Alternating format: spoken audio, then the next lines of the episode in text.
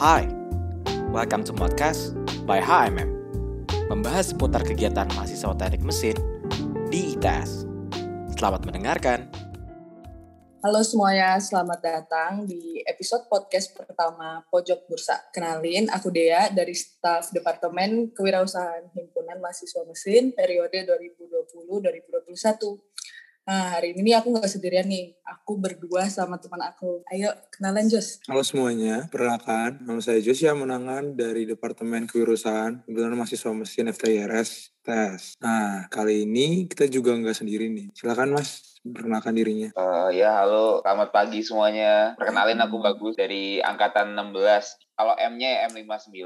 Uh, aku sendiri kesibukan sekarang ya masih kuliah sama tugas akhir sih. Sama ngurusin beberapa bisnis gitu. Sekarang yang lagi bener-bener diurus tinggal satu. Yang satunya masih lagi di maintain dulu yang satunya. Wih, Oke, banyak banget ya. Keren, keren, keren. Nah, aku mau nanya nih, selain ngurusin TA, kan tadi ngo bilang ngobrol bisnis. Nah, boleh dikenalin nih Mas, bisnis apa nih yang lagi di maintain sama yang lagi dijalanin sekarang? Oh, kalau yang lagi di maintain dulu ya, yang lagi di maintain dulu nih, sempat aku ikut acaranya ini KWU tuh mention nah itu yang aku masukin kadar donat. Tapi karena lagi maintain dulu ada beberapa sistem yang kudu tak benerin sama resep yang kudu tak benerin akhirnya aku pending dulu buat tahun ini. Tapi sekarang yang lagi urusin itu junk food. Tuh bukan pure aku sendiri sih yang junk food karena itu aku sama adikku. Cuma aku lebih ke bagian marketing spesialisnya. Sebelumnya nih Mas, aku mau sih Mas, apa nih yang mendasari Mas mau seriusin nih bisnisnya Mas sendiri? Apakah Mas Mas Gus Bagus sendiri tertarik gitu di dunia bisnis Mas? kalau aku sendiri sih tertarik sih dan alasan aku kenapa terjun ke dunia ini juga karena aku kan dulu sebelumnya lebih fokusannya ke dunia kreatif ya video ataupun edit ya editing foto dan video tapi aku merasa bahwa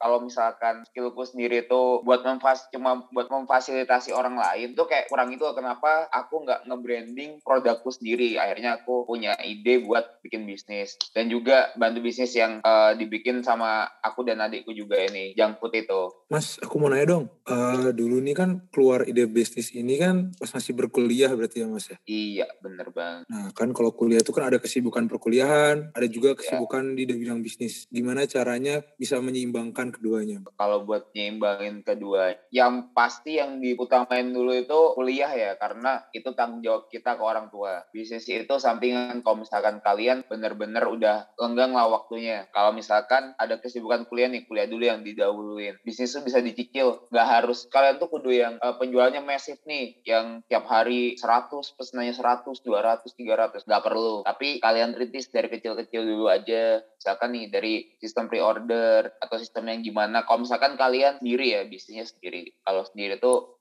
ya gitulah. Nggak usah yang terlalu berambisi buat langsung gede. Nanti takutnya apa? Takutnya ketika ketika bisnis kalian nih peminatnya udah banyak eh, nanti otomatis ada hal yang kalian korbankan yaitu kuliah. Maka dari itu kalau dari aku sendiri sih maka yang sekadar ini kan aku berhentikan sementara. Biar bisa fokus ke dua ini ke food dulu sama sekadarannya seiring berjalannya jalan habis aku lulus itu baru aku lanjutin lagi gitu yang utama sih kuliah karena itu tanggung jawab kita sebagai mahasiswa ke orang tua. Lagi masih kita masih dibayarin gitu.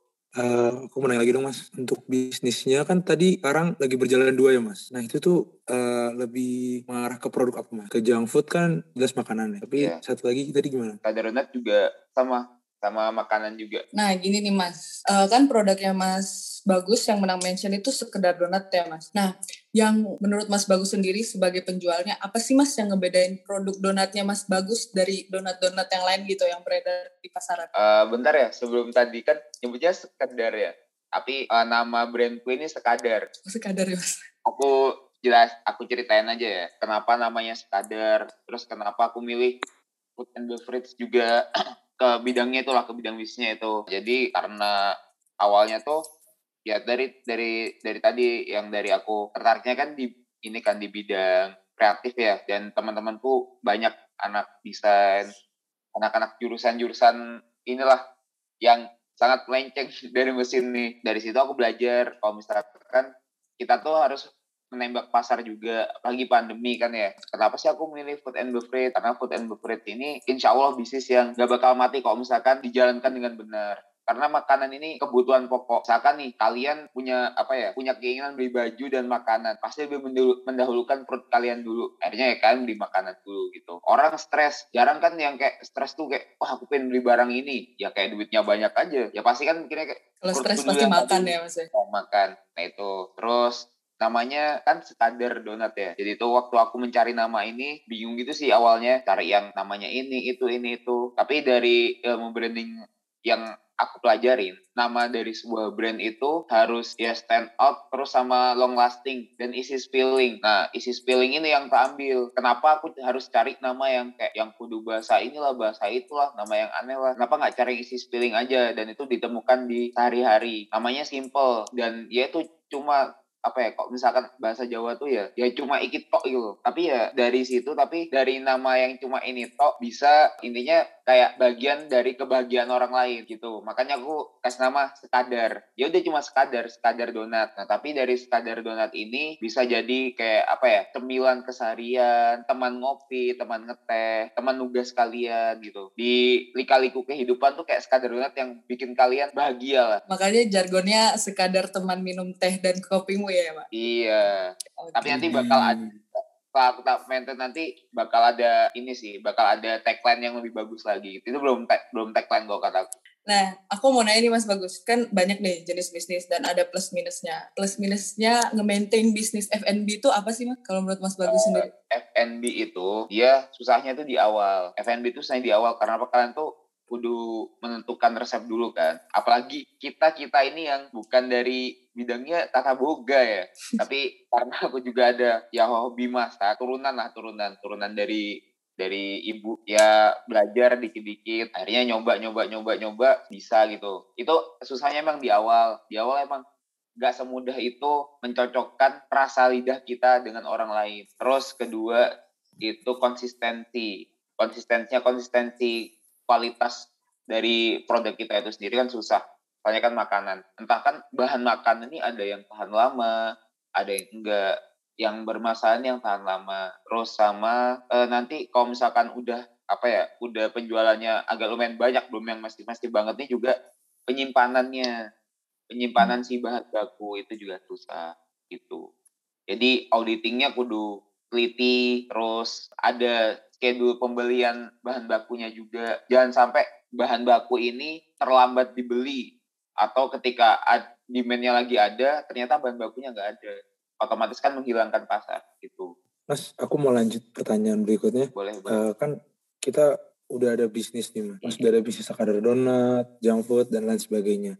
Uh, mas bisa nggak menjelaskan gitu tiap toko-toko yang mas punya tuh bentuknya gimana apakah online oh, atau gitu. buka stand? Kalau yang Donat itu sendiri, waktu itu kan masih pre-order karena emang pure itu aku sendiri gitu. Pure aku sendiri yang menjalankan sekadar donat. Dari yang bikinnya, nganter sampai noping goreng dan lain-lainnya tuh aku sendiri. Nyetak apa? Nyetak stikernya sama sini tuh aku. Yang mesenin packagingnya aku. Itu, itu kemarin-kemarin tuh masih pre-order. Akhirnya tak tutup dulu lah gitu buat kayaknya nih sistemnya kudu dibenerin juga. Terus kalau yang junk food, junk food itu ada toko fisiknya, tapi di Jakarta. Uh, yang kalau sekadar tadi itu jualnya donat, jelas ya namanya sekadar. Kalau junk food ini dia jualnya Mexican food kayak taco, terus burrito, quesadilla, terus ya ya itu sih sama ada ayam. Kita punya spesial ayam juga.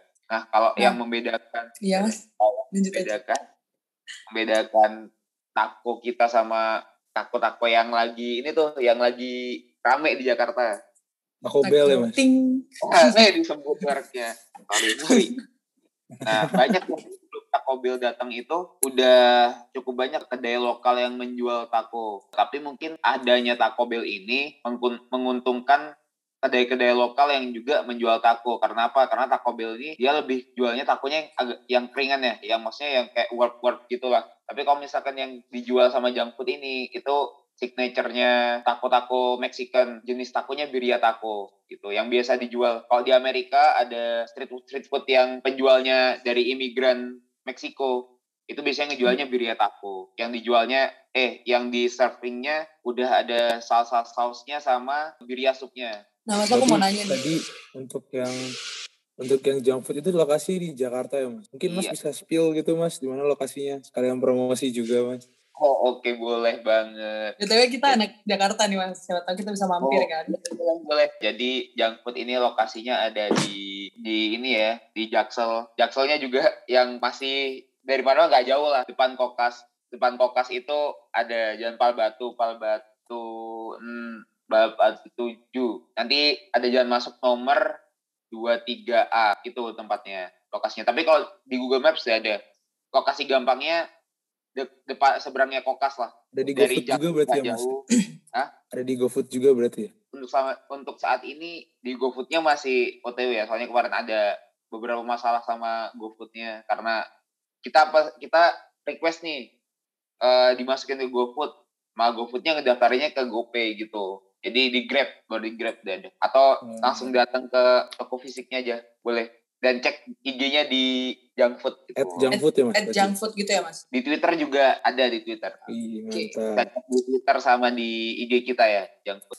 Silahkan deh. Nah mas, brand junk food ini berapa lama nih mas brainstormingnya, trial and error-nya itu berapa lama sih mas sampai benar-benar udah fix ini tuh resepinya? Atau sampai sekarang masih terus berinovasi gitu? sampai sebelum buka itu sekitar 5 4 sampai 5 bulan buat cari resep ya. Karena di junk food sendiri itu kita dikit bahan jadinya. Kebanyakan kita bikin dari biryamidnya itu kita bikin. Itu biryamidnya prosesnya 6 jam. Itu juga sebelumnya ya cari resep. Terus jalapeno picklesnya jalapeno pickles itu kita bikin sendiri juga itu nggak nggak pesen jadi ya sekitar 4 sampai 5 bulan buat menemukan resep yang ini tapi sampai sekarang kita masih berinovasi Kalau boleh tahu nih mas, menu favoritnya di junk food ini apa nih? Siapa Oh. lah yang lagi denger podcast lagi nge-scroll-scroll Instagramnya nih, anjing gue pengen ini nih, gue grabin ini nih. Boleh banget. Kalau menu favoritnya ada birria taco. Eh, terus sama kemarin tuh yang rame di Food Fest. Kemarin di Twitter sempat rame di Food Fest. Itu super mariacik. Jadi ayam Oh, goreng. itu punya ya mas. Bang? Aku Iya. lihat. Oh lihat tuh yang di Food Fest. Ya itu itu junk food. Itu junk food. Aku, oh kakakku tuh suka banget nge-grabin itu. Aku nggak Oh, tahu itu iya. punya mas. Oh, itu, itu junk food. oke. Wah, Udah famous mbak. sorry. terkenal banget di Twitter. Iya, ya, Itu- aku itu sempat Food viral. Itu bukan bukan aku yang masukin. Jadi adikku adikku juga ngiranya aku yang masukin ke Food Fest. Padahal aku tuh nggak merasa masukin Food Fest. Cuma aku sering sering aja kayak ibadah ibadah di, di Twitter nih temanku apa apa aku komen. Ya secara nggak langsung aku juga buzzer buzzernya junk food. Tapi aku nggak masukin ke Food Fest gitu. Aku juga kaget tuh. Oh di Food Fest juga. Jadi buat teman-teman yang main Twitter, Food Fest itu salah satu akun makanan terpercaya pokoknya. Semua rekomendasi di situ sangat terpercaya. Iya kalau misalkan kan ke Jakarta ya silakan main ya. Tapi aku biasanya kalau misalkan ini kalian yang Surabaya Surabaya, kalau misalkan aku lagi pulang ke Jakarta terus balik lagi ke Surabaya, biasanya aku buka buka pre-order. Eh iya gitu, aku bawa just tip dari Jakarta ke Surabaya. Kebetulan kita-kita ini yang lagi di room anak Jakarta, Mas. Jadi Oh, tenang Iya, Oh, iya mas. promonya. Untuk saat ini Apalagi kalau- lokasinya strategis banget menurut aku sih. ya nanti bolehlah kalian yang di Jakarta di Jakarta yang kuliahnya dari rumah bolehlah main-main ke junk food gitu. Iya, tentunya udah ada protokol kesehatan ya pasti di sana. Iya.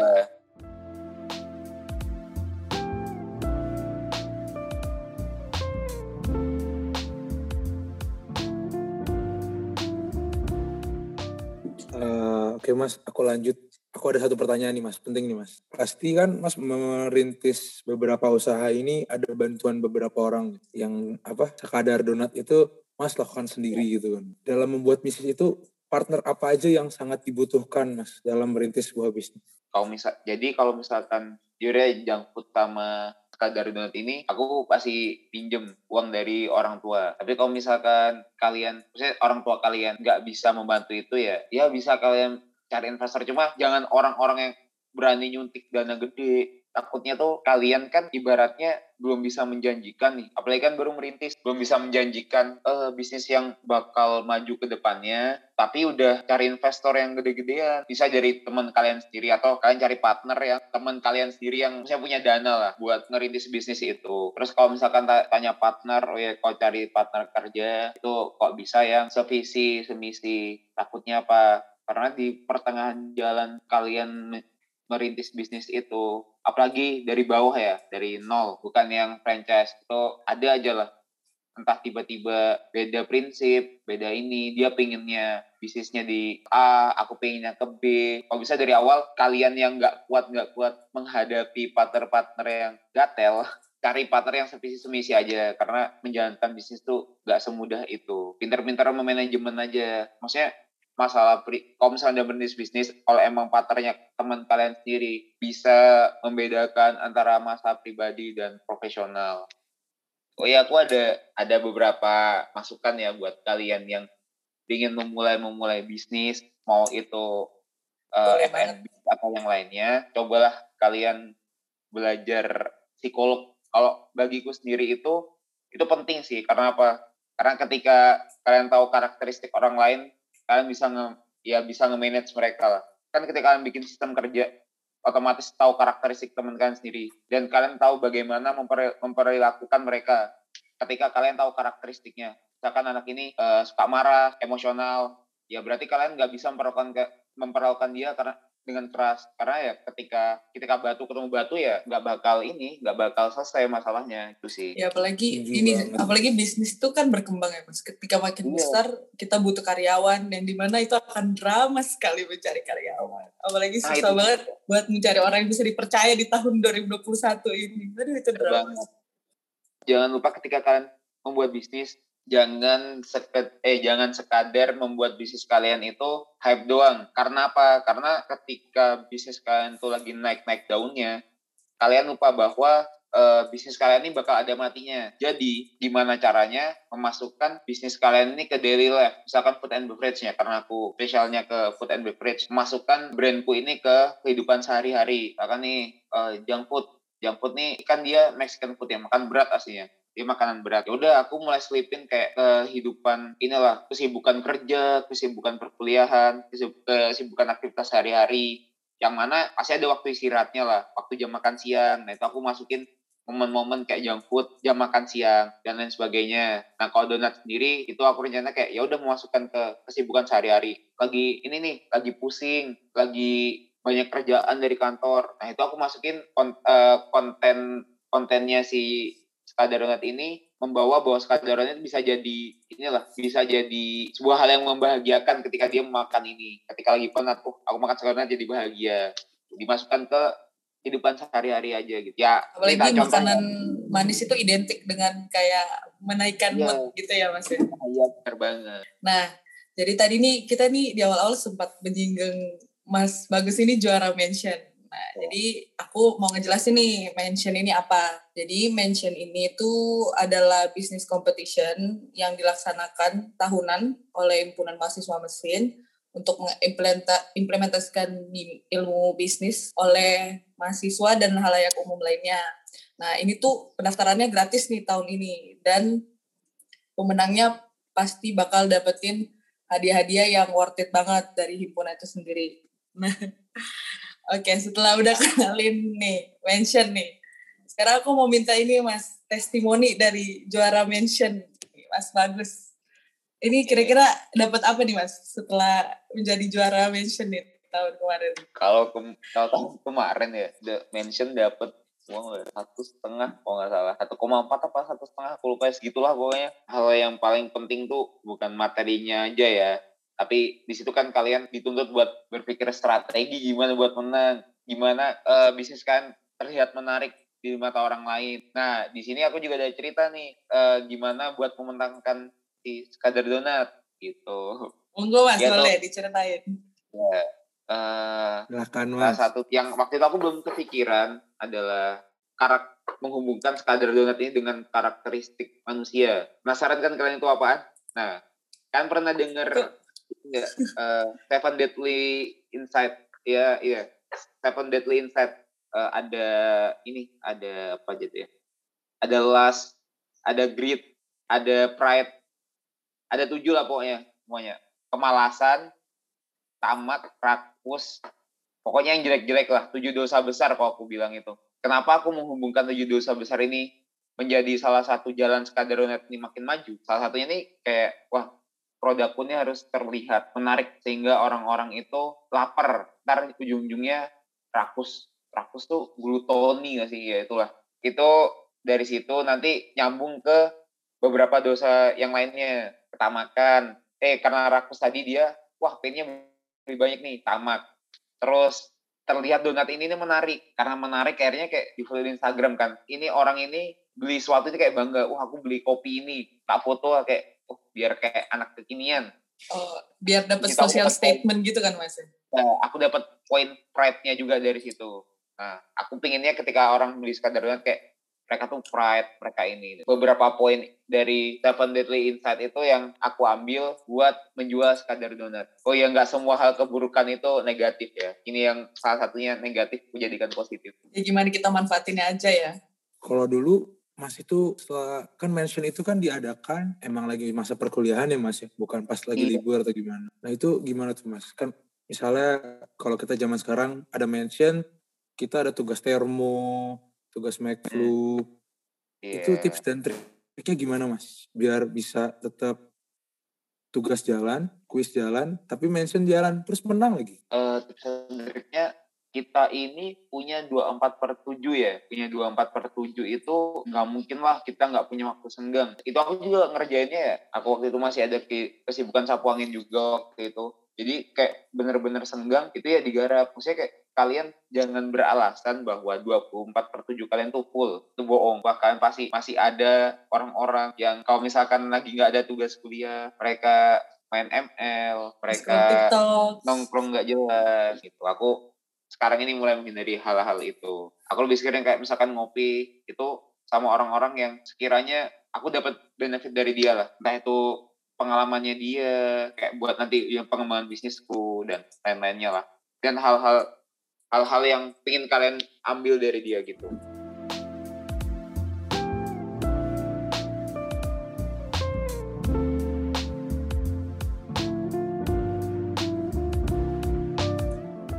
Nah, ini aku terakhir sih Mas, pengen nanya pesan-pesannya Mas buat calon peserta mention nanti nih.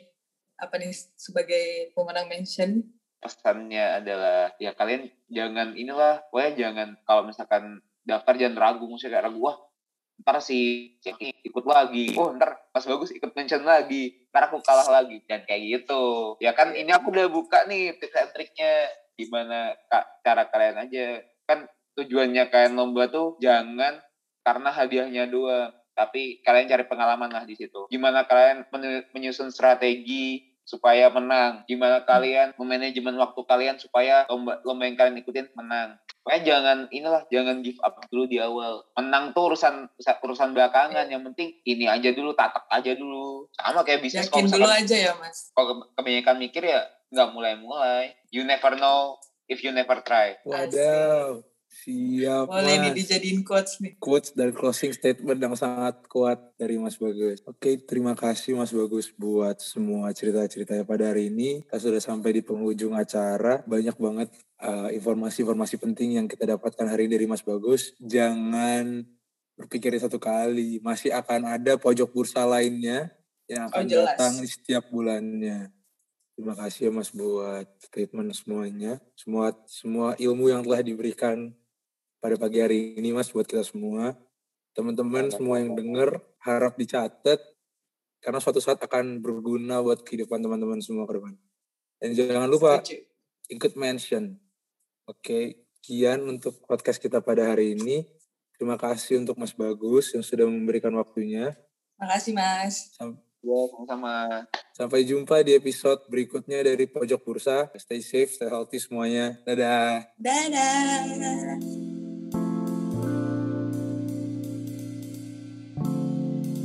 Terima kasih sudah mendengarkan podcast by HMM. Nantikan keseruan lain di episode berikutnya. Sampai jumpa.